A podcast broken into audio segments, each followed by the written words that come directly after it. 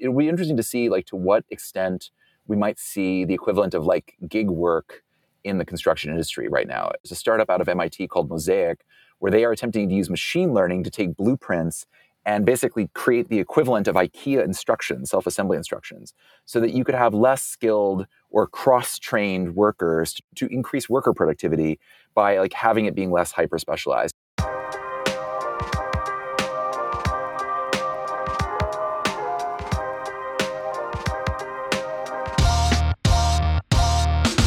Welcome to the Construction Disruption Podcast, where we uncover the future of building and remodeling. I'm Todd Miller of Isaiah Industries, manufacturer of specialty metal roofing and other building materials. And today, my co-host is Ethan Young. How you doing, Ethan? I'm doing pretty good, Todd. How you doing? I'm doing well also. So I I thought of you a lot the last couple of weeks.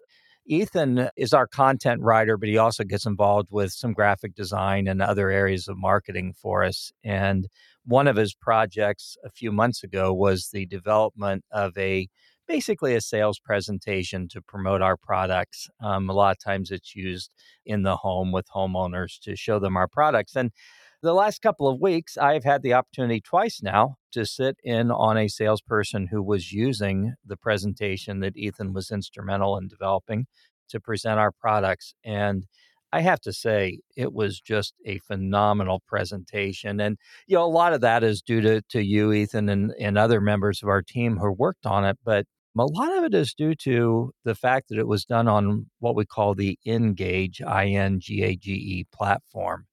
And Ingage is kind of something I commonly describe as PowerPoint on extreme steroids, but it just creates this beautiful presentation that is um, fairly interactive. I mean, it, it just it offers a lot of hidden information you can quickly pull up and take people through, and just an incredible presentation. I, I don't know why everyone in sales who has to present isn't using Ingage, but kind of curious, Ethan, can you just give us a quick overview of what Ingage is and what it does?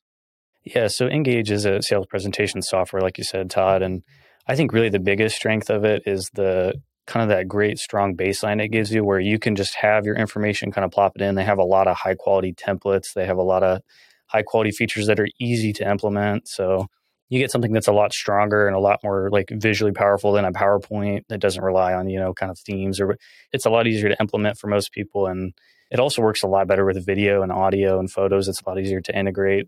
I'm sure anyone who's worked with Word or PowerPoint or anything knows how fun it is to try and get images to play nicely. So oh, yeah. Ingage does a good job of that. So like you said, it is really it's a really strong software, really powerful software, and it's something I do think a lot more people could benefit from, not just in the home improvement space where we've seen it mostly.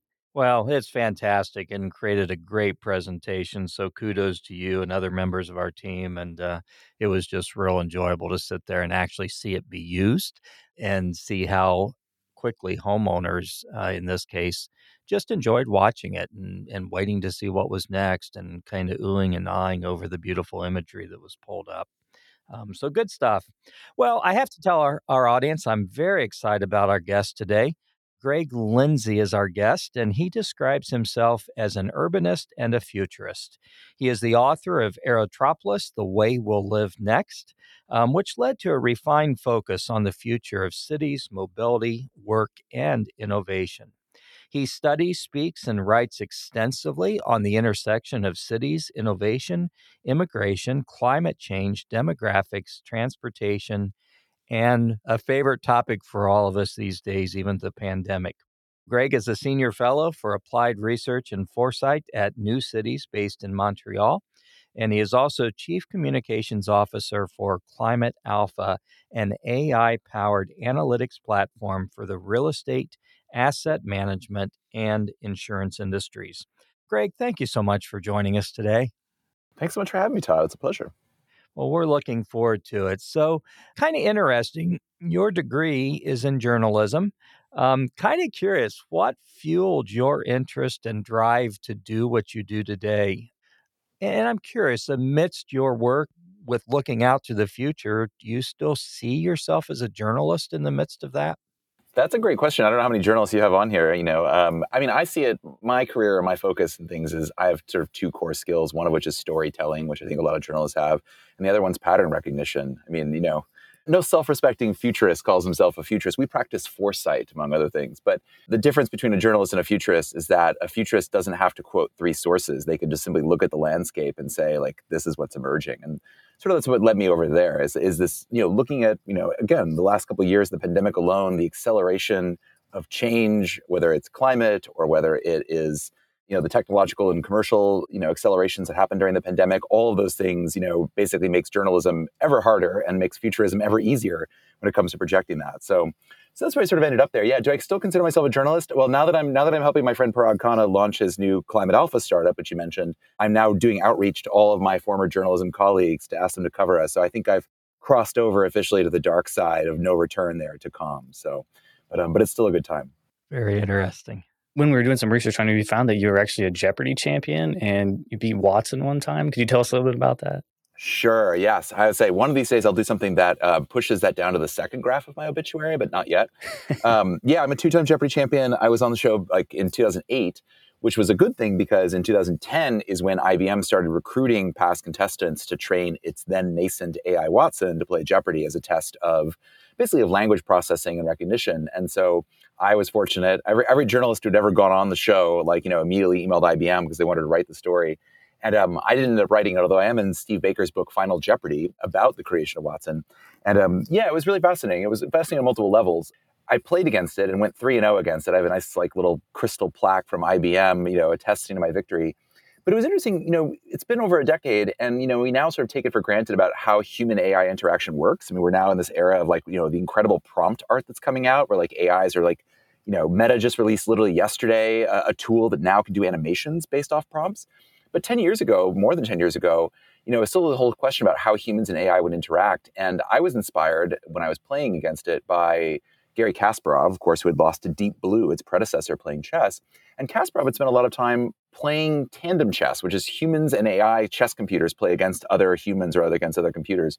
And the point was is that the combination of a human and AI was better than any human or better than any AI by, AI by itself. And that was really revelatory. And so it was really fun playing Watson at Jeopardy because it didn't play like other humans and it forced you to evaluate like what is the right decision into this. And I guess the point of, my, of the story is that AIs are really interesting because it forces us to reassess first principles about like why we make decisions the way we do because it doesn't care about tradition or the right way of doing things or any of these other things. It just simply cares about what it evaluates as the best move. And so I think it'll be very interesting to sort of see how that affects like you know basically how organizations are run et cetera where suddenly you're confronted with an alien intelligence that doesn't really care what you think about it to say the least so we could explore that further but it was but it was very interesting to be confronted with that in the context of a game show no less yeah, I'll just make one quick point, then we can move on. But I really like that idea of tandem because I think a lot of the times with AI, one of the biggest limitations it still faces is context and understanding context. You know, I think you know it can do what it can do with the data with we give it, but if we can have a human that can work with it, and kind of help it apply that, you know, vast resource, then that that's that's a really interesting idea actually. So it's a whole fascinating thing about in terms of you know I, am just thinking about this now with my friends who are artists and. Um, you know, we're now seeing the emergence when it comes to like prompt art, like the, you know, the emergence of like prompt marketplaces, prompt engineering. Like, you know, I have a friend who's like, who teaches an art school and she's doing an entire class on fakes and forgeries. And so, you know, like there becomes a whole question of like, what is authentic art in the age of AI? And like, you know, we're always seeing these debates about, you know, yeah. you know, uh, it's really interesting that, you know, we constantly redefine what human intelligence is by what AIs can't do. And so now we're going to see this when it comes to art. Like authentic art will be the kind of art that only humans can do, you know, and it'll be interesting. You know, Jeopardy will be kind of the, the only authentic game that only humans can play, perhaps. We'll, we'll figure it out. But, but anyway, it, it gets back to these kinds of things in terms of when it comes to art, drawing, what it means for, you know, again, for architecture and urban planning. I'm having coffee next week with a, with a young artist named Zach Katz, who has a great Twitter account now called uh, AI Generated Streetscapes. And so basically taking these prompts and are inviting people to reimagine streets across the United States and the world to put in bus lanes or cycling or just taking out roads. And yeah, we're debate it's something we're debating here at Cornell Tech, where I have a new fellowship about like how will this change urban planning or how will this change architecture where like literally anyone can have an AI produce their vision of where they should live or what it should look like.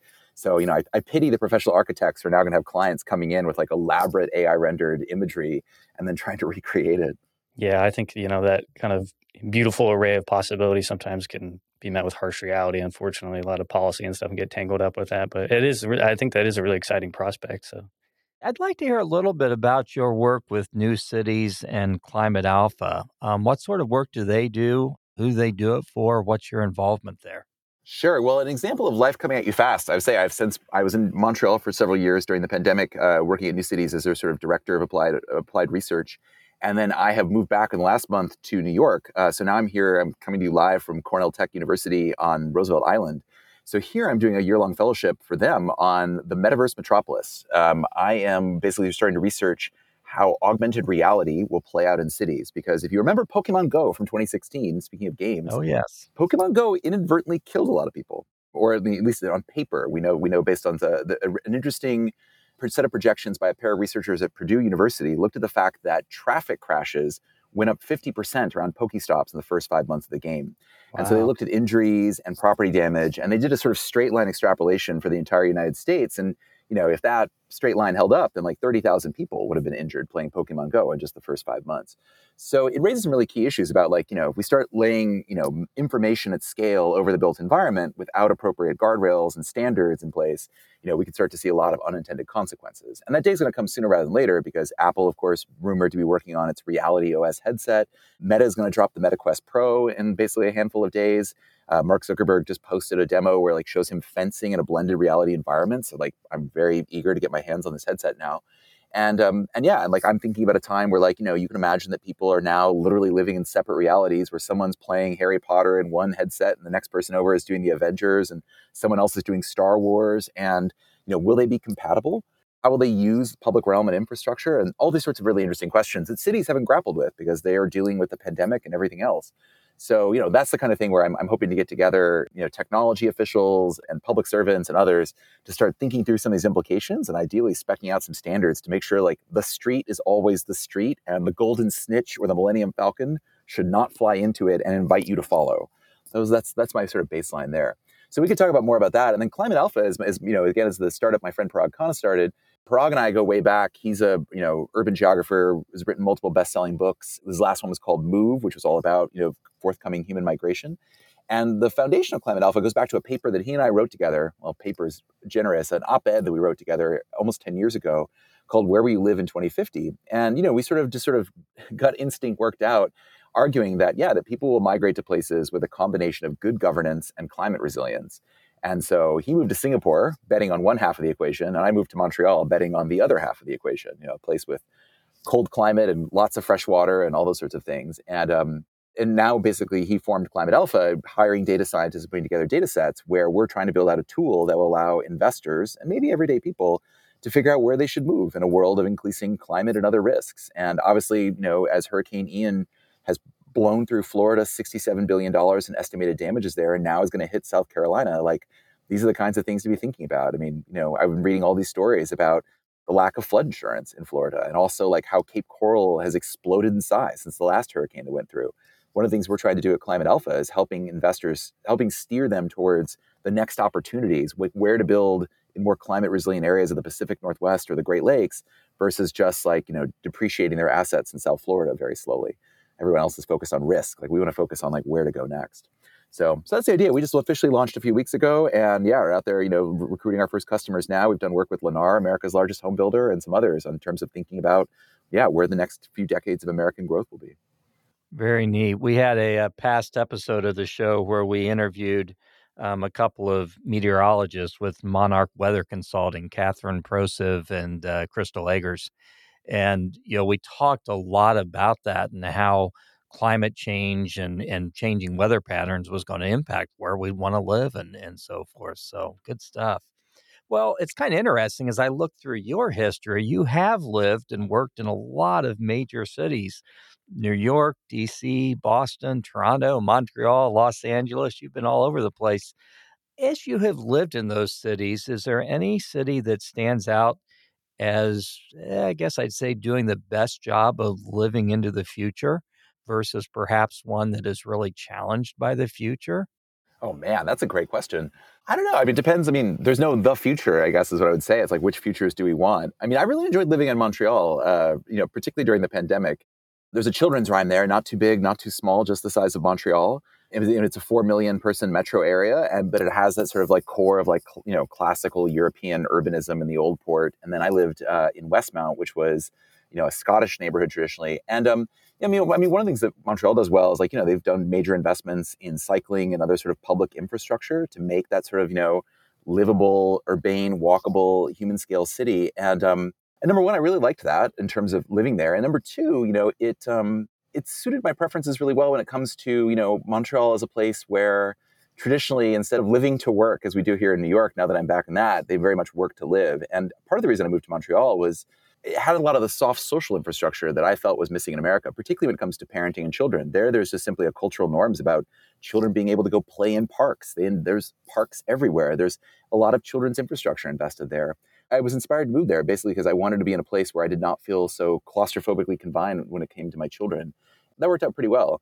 In terms of like in state cities, I mean, you know, it's fun being back in New York, big and dirty and smelly, and like, you know, having a few years away really gave me perspective on this place of, you know, it still feels very much, I'm still very much like E.B. White that, you know, anybody who lives anywhere else is kidding themselves.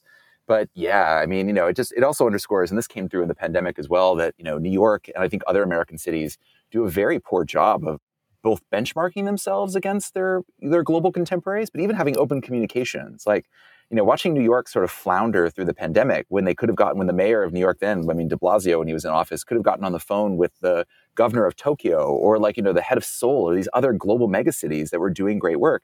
It just never occurred to them. So I don't know. So it is interesting. We say cities living in the future. I mean, you know, I don't know how to over romanticize or orientalize like East Asia, but like, you know, but you know, Tokyo and Seoul did amazing work in terms of just simply living with the virus during the pandemic and having rational systems in place. And yeah, I mean, you know, we could argue about, you know, whether you still I mean, they've they've since relaxed their standards a bit as opposed to mainland China. But you know, but those those are the kinds of places that I'm most interested in, even though Japan still, you know, relies heavily on fax machines. So, you know, again, they're not a super high-tech society.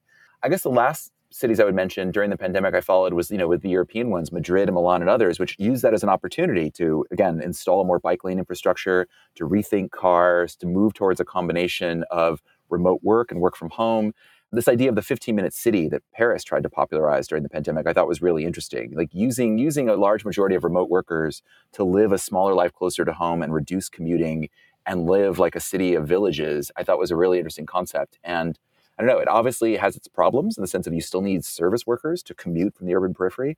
So I don't know. I guess as a way of wrapping this up is the real cities that'll be the winners of the future are those that can build affordable housing. It all comes back to that. Mm-hmm. We're seeing all we've watched through the entire pandemic is first cheap money and now tight money rippling through when it comes to lack of housing affordability and um, and yeah, you know, I, I've come around to the viewpoint of economists that you know, as we see in the United States, as we've seen people flee high cost coastal metros to Nashville and to Boise and now to Spokane and to like smaller and smaller cities, it's going to end somewhere, and it's going to end with those metros that can build affordable housing. And that goes back to climate alpha and like the sense of like I hope it's in places that have really good climate resilience and other resilience because those are the people we where we need those are the places where we need to steer people. Wow, that's incredibly insightful. Love that. Well, I, I want to talk more about housing in our built environment, but I'm also kind of curious because I know you often get asked about your thoughts on transportation. Obviously, lots of talk these days about converting to electric vehicles and other clean energy. Curious what your thoughts are on that. What will be our most practical methods of transportation down the road? Well, I mean, the most practical ones are the ones we already have. You know, I mean, again, living in New York, you know, so it's sort of obvious, but like we have because we have forty percent of all public transit trips in the states, and like it's obviously the numbers are way down. I mean, yeah, I mean, the, you know, the most practical ways of getting around are still. I, would say I feel like I'm preaching to like urbanists here, but it's still like it's public transport, and then obviously walking and cycling. I do think you know if we want to talk about a cutting edge form of transportation, the rise of the electric bicycle. I mean, and that's mm-hmm. mostly happened in Europe there. German and French households, you know, have an explosion of it. it. You know, for listeners who haven't ridden an e-bike, like I would recommend you do it. It's like it's like riding a horse almost. Like having this thing under you that like wants to propel you forward with like minimal effort is really incredible. And in Montreal, you know, I mean, there I've, I've used it on their protected bike lane network. You don't have to wear a helmet, and um, yeah, being able to like go up you know, literally go up a mountain on an e-bike and not break a sweat and not have to like really strain yourself is a really transformative thing. And like, you know, so yeah, it'll be interesting to see, you know, what what cities really adopt that. I mean, uh, you know, again in Europe, it's you know Amsterdam and Copenhagen, and now Madrid and Milan and others.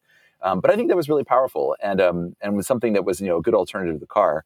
in the states and wherever else, like yeah, it's interesting. It's really fascinating to watch electrification of vehicles happen. I mean, I was just reading today, like you know, Ford and I think Buick uh, of GM and others are like laying down ultimatums to their dealers that like you have to get with us or like or turn in your franchises. Like we're doing this, and um, and obviously we just saw Porsche just have its big IPO, like they're electrifying as well. So it's interesting to watch, you know, this interest and also the huge amounts of money being deployed to to propel this.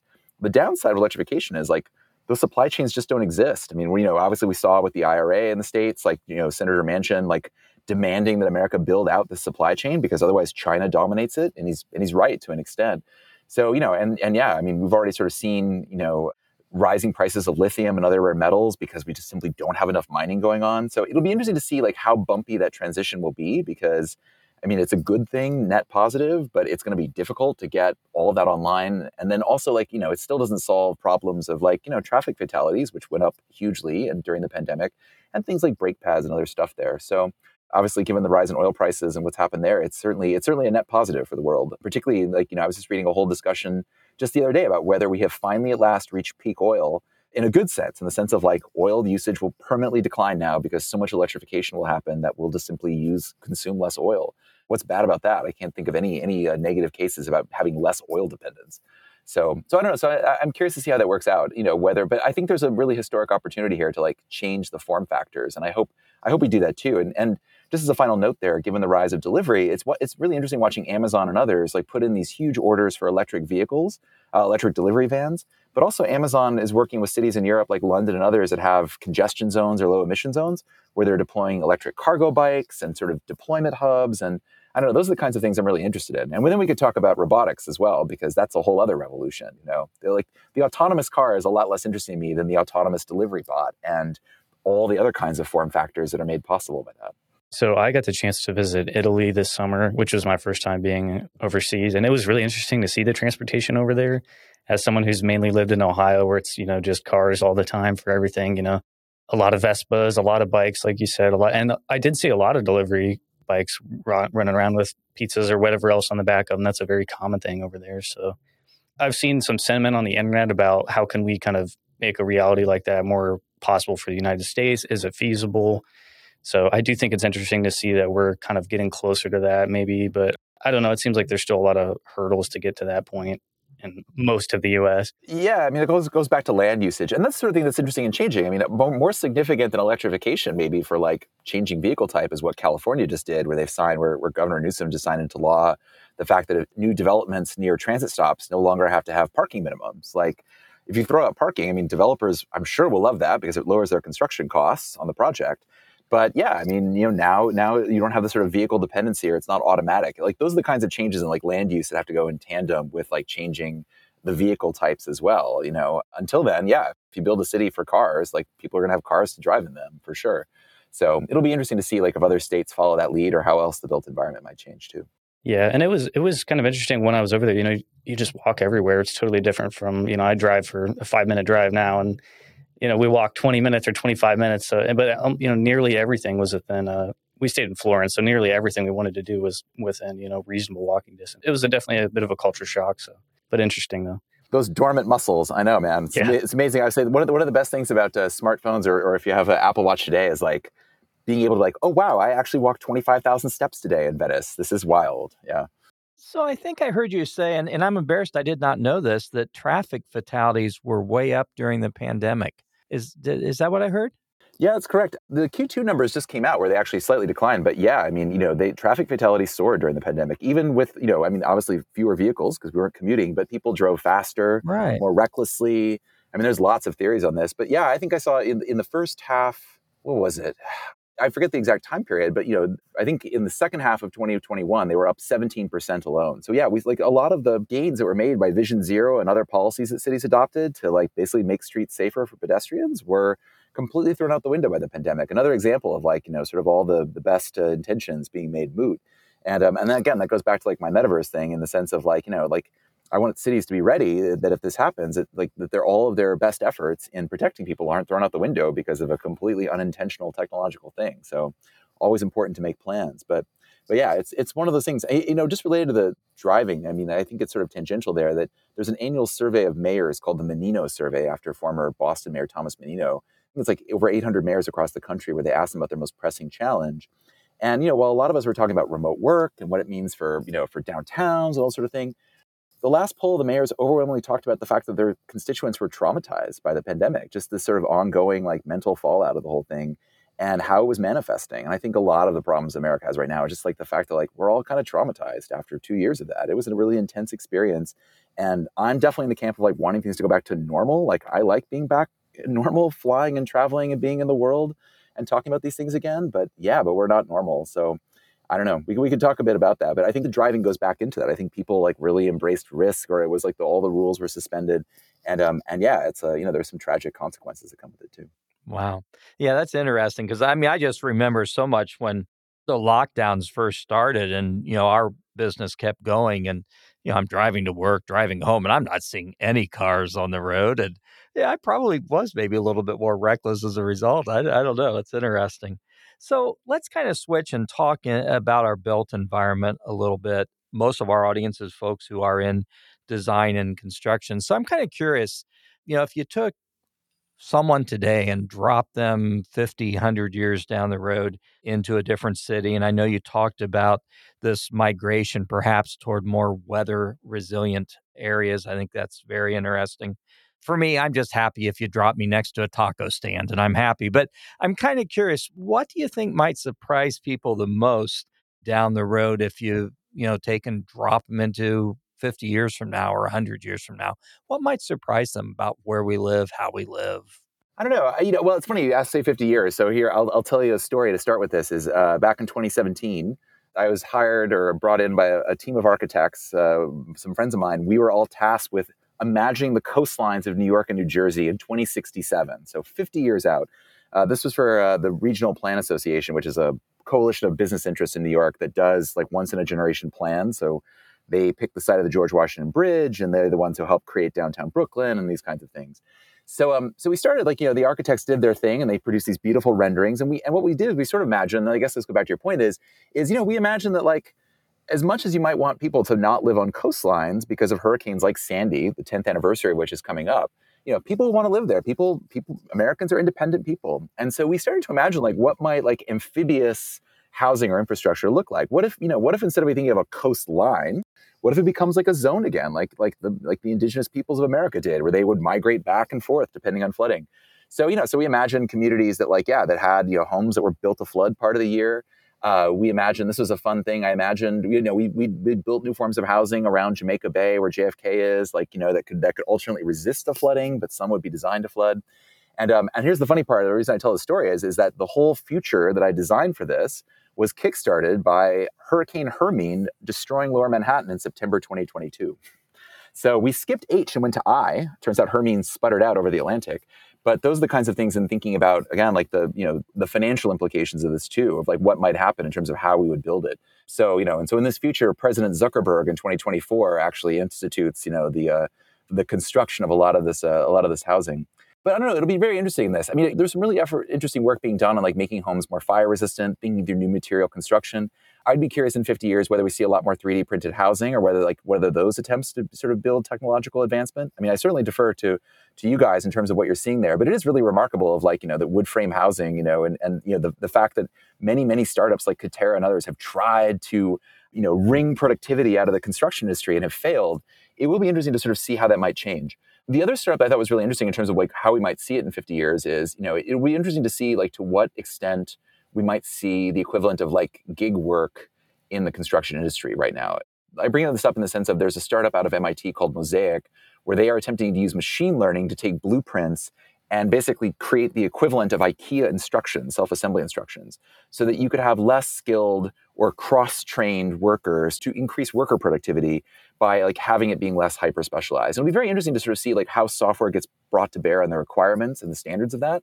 They're working as a general contractor in like Phoenix, so they're out there building housing there so I don't know. Those, those are some of the thoughts I have. I, you know, it comes back to like you know, it'll be interesting to see like how the materials change, how the construction techniques change, and yeah, and like those sort of sense of like legal requirements uh, advance as well. But but yeah, I mean, I'm just sort of hopeful that again that we'll you know we'll see the rise of more construction in places like you know in like Buffalo and the other parts of the Great Lakes where we built cities that are designed for populations twice their size today. Like, how do we retrofit all that infrastructure? Like, how much of that can be saved? I mean 10 years ago there was a lot of interest in Detroit about all, you know, all of those dilapidated homes. Like I'm really curious to see like what the future of retrofitting looks like and, and what can be brought to bear on, you know, half built or half destroyed housing, I guess you could say. Very interesting. And we've had a couple of guests in the past that have talked about 3D printed housing and also about various types of panelized housing and some amazing stories they have there in terms of both resiliency and affordability. And I know that in our own community, and we're just here in Midwest Ohio, the biggest problem here is a lack of affordable housing for, you know, what I would call more, you know, lower end type housing. It just doesn't exist. And so your observation earlier that you know the city that comes up with a way to provide affordable housing is going to have a lot of growth and a lot of opportunities for new members and so forth. Any thoughts as far as what that affordable housing might look like? I mean, perhaps it will be 3D printing or something. The New York Times just did a piece on the now vanished starter home. Like, you know, 1,400 square foot, three bedroom, one or two story starter homes don't exist like I feel like we could untie this knot all day. I mean, it is, and it's interesting to see like the problem is getting worse, not better, in the sense of you know, on like multiple scales. Like I look at Chicago, for example. I grew up south of Chicago, and um, you know, my friends moved into the classic two flat there, which is like you know, an apartment above the ground floor living space, and you know, classic way of like building housing equity there, where you rent out the apartment part of it to pay your mortgage the two flat is vanishing in Chicago because either they're being torn down because they're too far gone, dilapidated in the poor neighborhoods, or they're being converted into single family housing in the wealthier ones, like that sort of widening inequality of housing. So I think of that one in terms of like the typologies that we do have for affordable housing are vanishing because you just get this sort of striated market. And then, yeah, and then I think also like the fact of like, you know, the rise of single family rentals, which I think is like a policy that needs to be investigated heavily in the sense of like watching all the sort of corporate money go into it and taking, you know, I mean, you know, and corporate investors in multifamily housing is a very old thing as an asset class.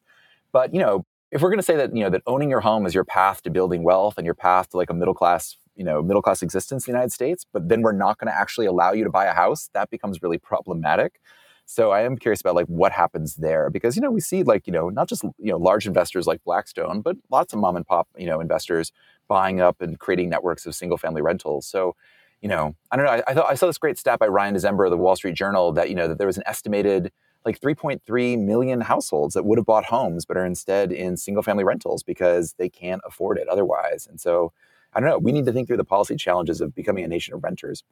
But yeah, what that housing looks like, I don't know. I mean, it goes back to obviously land costs in those most expensive cities. So, sure. you know, I don't know. I mean, that's why I think it's interesting to see what California has just been passing with this new slate of bills to make it easier to build and putting that market rate out there. I mean, I also think, and this is, you know, my politics on this, like, I think we should be doing all of the above. So I think we should like loosen the reins on governments basically being allowed to build housing again. I mean, the United States decided didn't want to do social housing, but like governments can borrow money for dirt cheap. So, you know, there's there's like eh, on city owned land, perhaps they want to keep that and like actually start building their own housing and take out interest really low interest loans and do that. Particularly now that we have like 6.7% mortgage rates which you know will very much bring our housing market to a halt intentionally. It's going to change things.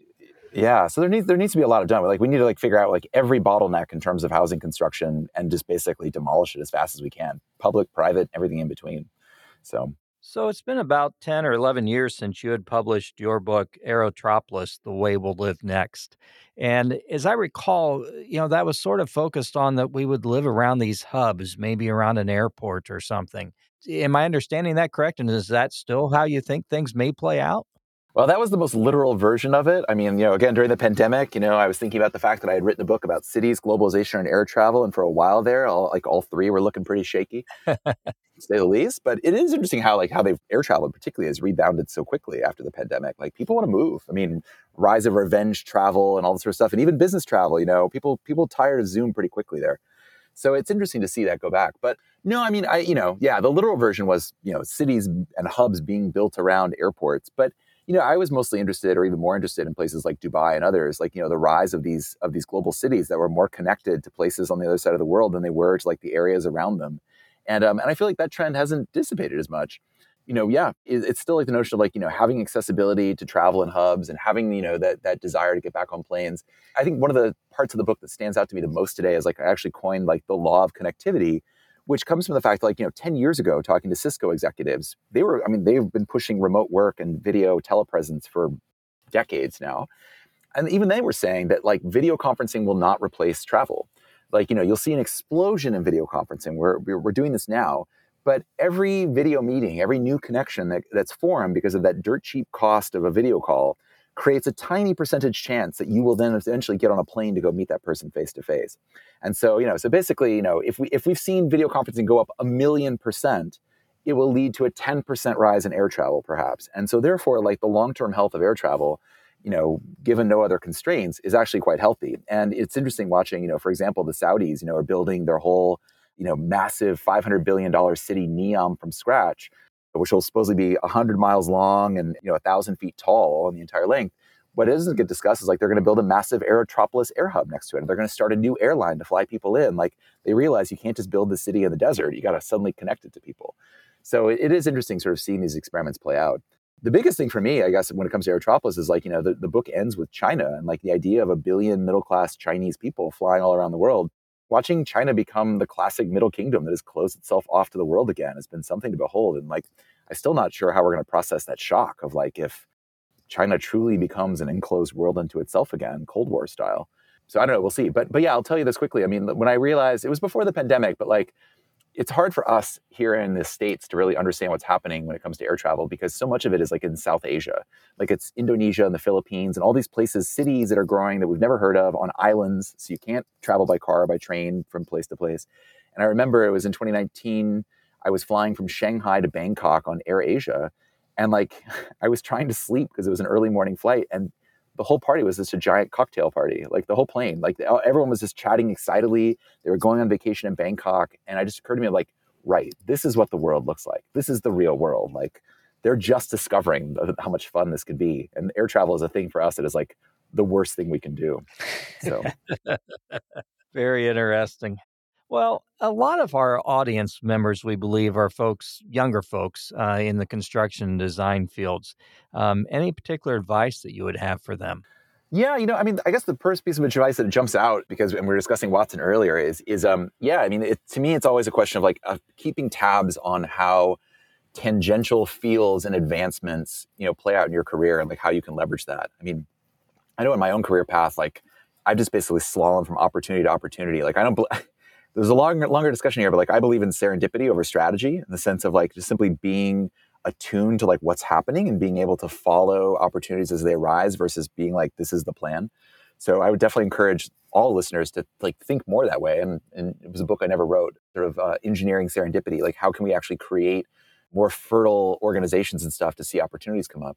But you know, I mean, I guess I come back to like thinking again about like AI, like seeing the rapid adva- advancements happening there in terms of like working with machines to visualize and think about things, like whether it's GPT three, which is the language prompt. I wrote my first short story recently with an AI together, and it was absolutely wild. Like you know, I, am not a, I'm not a fiction writer. It was it was for an assignment.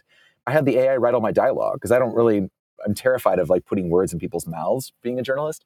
So yeah, so like understanding like what it was like to work in tandem to prune the text and then ask the AI to generate more and like massage it. I thought was really interesting. And and yeah, again, having that kind of like AI sparring partner and like learning like how these technological advancements are happening and how it relates back to your own field, I think is one of the more important things we can do because we're all encouraged to like specialize and keep tabs on our own fields, but you know, if you can harness ideas from other fields, like that just makes you so much more valuable in terms of laundering in new ideas and things from other areas.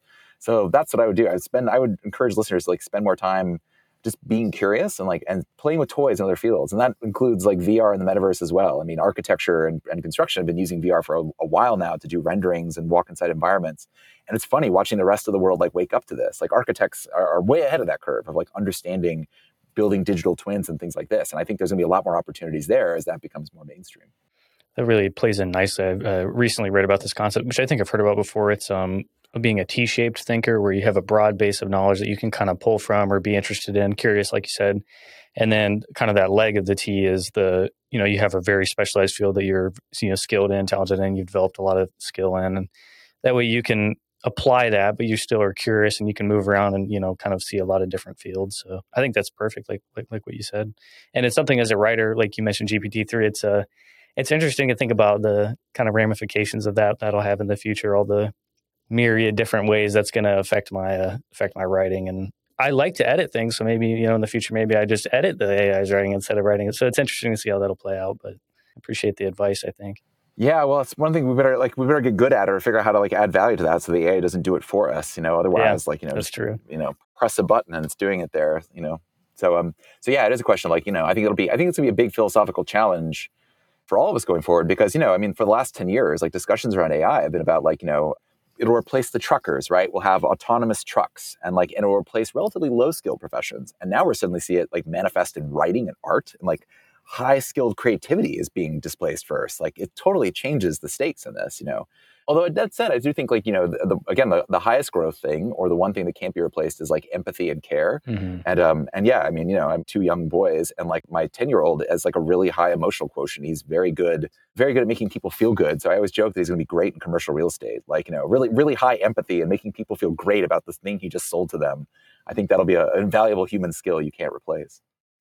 Wow, that is interesting to think about is what those invaluable skills may develop to be in light of AI and tech. Very interesting.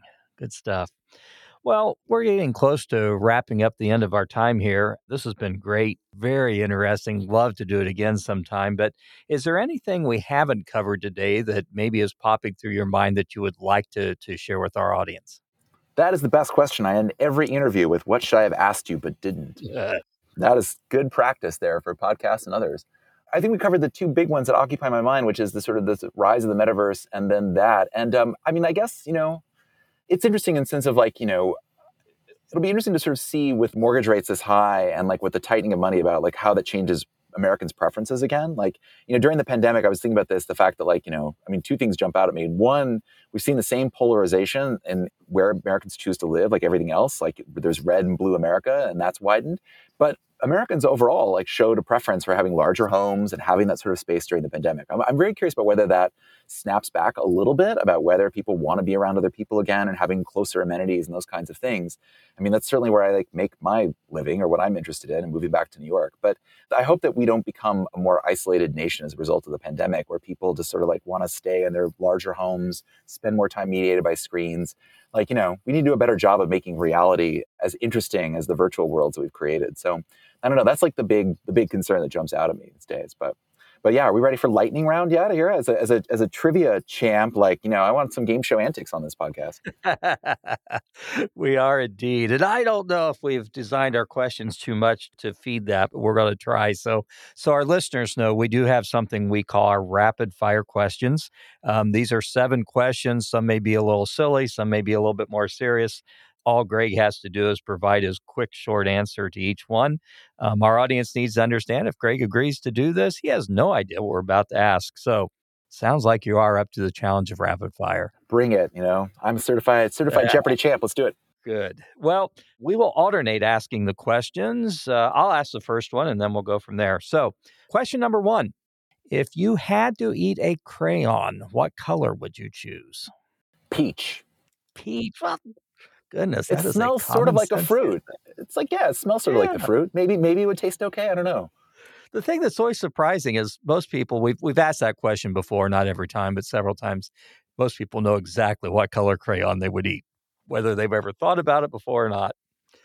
Okay, question number two, Ethan. Yeah, this is a little bit more of a hardball one, but what would you most like to be remembered for after you're gone from this earth? Dang.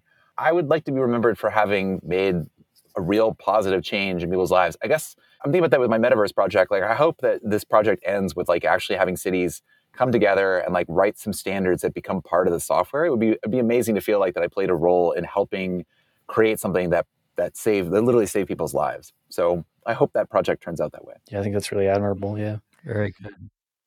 Question three: What is your bucket list vacation?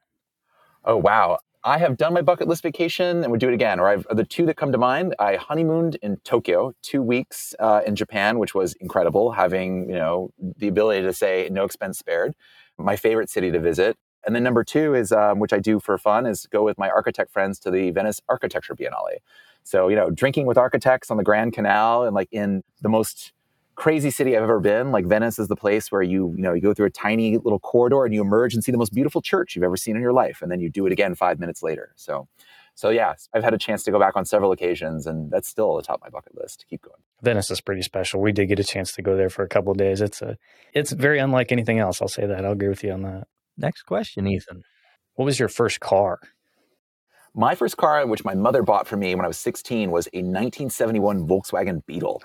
Um, so it was fun. I had Beetles as a kid, and so yeah, it was like like yeah, I just remember my parents each having one, and um, and it was fun. I mean, going back to like also just like you know a car that you could repair or take to like you know you, could, you could change your own oil. It's really fascinating, like having something that analog. And um, yeah, my, my version of that today is like I have a, uh 1984 Porsche 928s uh, that stays at my mother in law's, and um, same sort of thing. Like it's awesome to just be behind the wheel of something that analog in Mhm. this day and age. So I don't know. It's like like riding a horse. Next question. So, other than a relative, who is the person who is regularly a part of your life whom you have known the longest? Wow. Um, let's see. So if, if you take relatives off the table, I guess you have to go back to like closest friends. Not super close, but I was just I was out in Denver visiting my oldest friend, who was my kindergarten crush. Uh, shout out to Kelly Haley. uh, you know, we don't we stay in re- regular touch, but like it's amazing to like I don't know go back that far with somebody who's also you know she moved to Denver, I moved to New York, and um and just yeah seeing seeing her family and her life. And um, the first time I saw her post pandemic was like flying into Chicago, and she happened to be there. And I had a group of friends, and they all sat around and said, "So what brings you to town, Greg?" And I'm like, "I'm here to see you guys." Like I literally just like flew in for a day to see my friends because it was not a given thing that we would see each other again during the pandemic. So I try to prize my oldest friends that way. Very cool. I remember you made me think of something back when I was in kindergarten. A little girl, we sat at tables, a little girl across the table from me reached across and kissed me. I didn't know if I was going to get in trouble or what was going to happen as a result of that, but uh, we all survived. Okay, let's see. I think the next one's up to you, Ethan. If you had to pick a nickname for people to call you, what would you pick?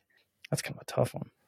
Ooh, that's a good one. Uh, you can't pick your own nicknames. I guess that's my response to that one. Yeah, I mean that's the thing. Yeah, You can't pick your own nicknames. I've Fair never enough. had I've never had one I really liked. So uh, so no, I would I wouldn't go that one. Uh, no. Next question. Final question then. Okay. What statue was erected inside the Vatican walls near where this person was locked up in 1633? Now, for those of you who are listening at home, this was the question I got in Final Jeopardy, my first episode. Uh, the subject was the Vatican, uh, which I remember thinking like I was actually raised Catholic. I was an altar boy, so I'm like, well, this is good. I can I can work with this. And uh, and Alex added unscripted to the question you just sort of paraphrased there. Obviously, a change of heart. So I knew the answer right away, or like intuited right away that it's Galileo who was in prison, then sentenced to house arrest for heresy. And um, and yeah, I, the third place contestant got it right, and I got it right, and then the defending champion, she just overthought it. Don't overthink it, kids. Like first impulse can be your best one. That set me on my way to uh, to being a multi-day Jeopardy champion. So thank you for bringing that moment back up. I, I like to quiz people on that myself. Uh, very cool. Google's an amazing thing.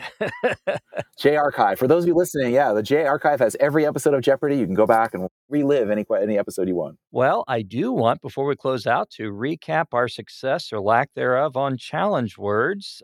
My word was taco, which was I was able to work in.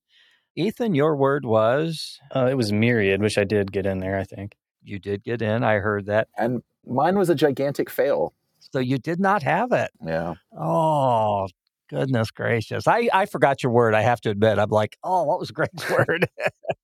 so you could have said anything at this point, and the host would have said, good job, Greg.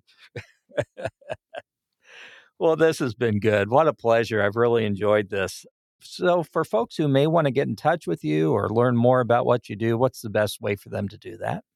That's good. I'm uh, like everybody else. I'm on LinkedIn. You can find me out there, Greg Lindsay.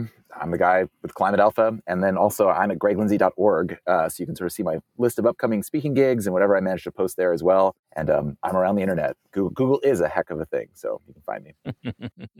well, we will have all your information in the show notes as well. So, thank you again. This has been great. Um, very informative and enjoyed it a great deal. My pleasure. Thanks for having me, gentlemen. Yeah, thanks. And I want to thank our audience for tuning into this episode of Construction Disruption with urbanist and futurist Greg Lindsay. We encourage you, please watch out for future episodes of our podcast. We have more great guests on tap. Don't forget to leave a review on Apple Podcasts or YouTube. Until the next episode, change the world for someone, make them smile, encourage them, give them hope. Powerful things that we can do to change the world one interaction at a time.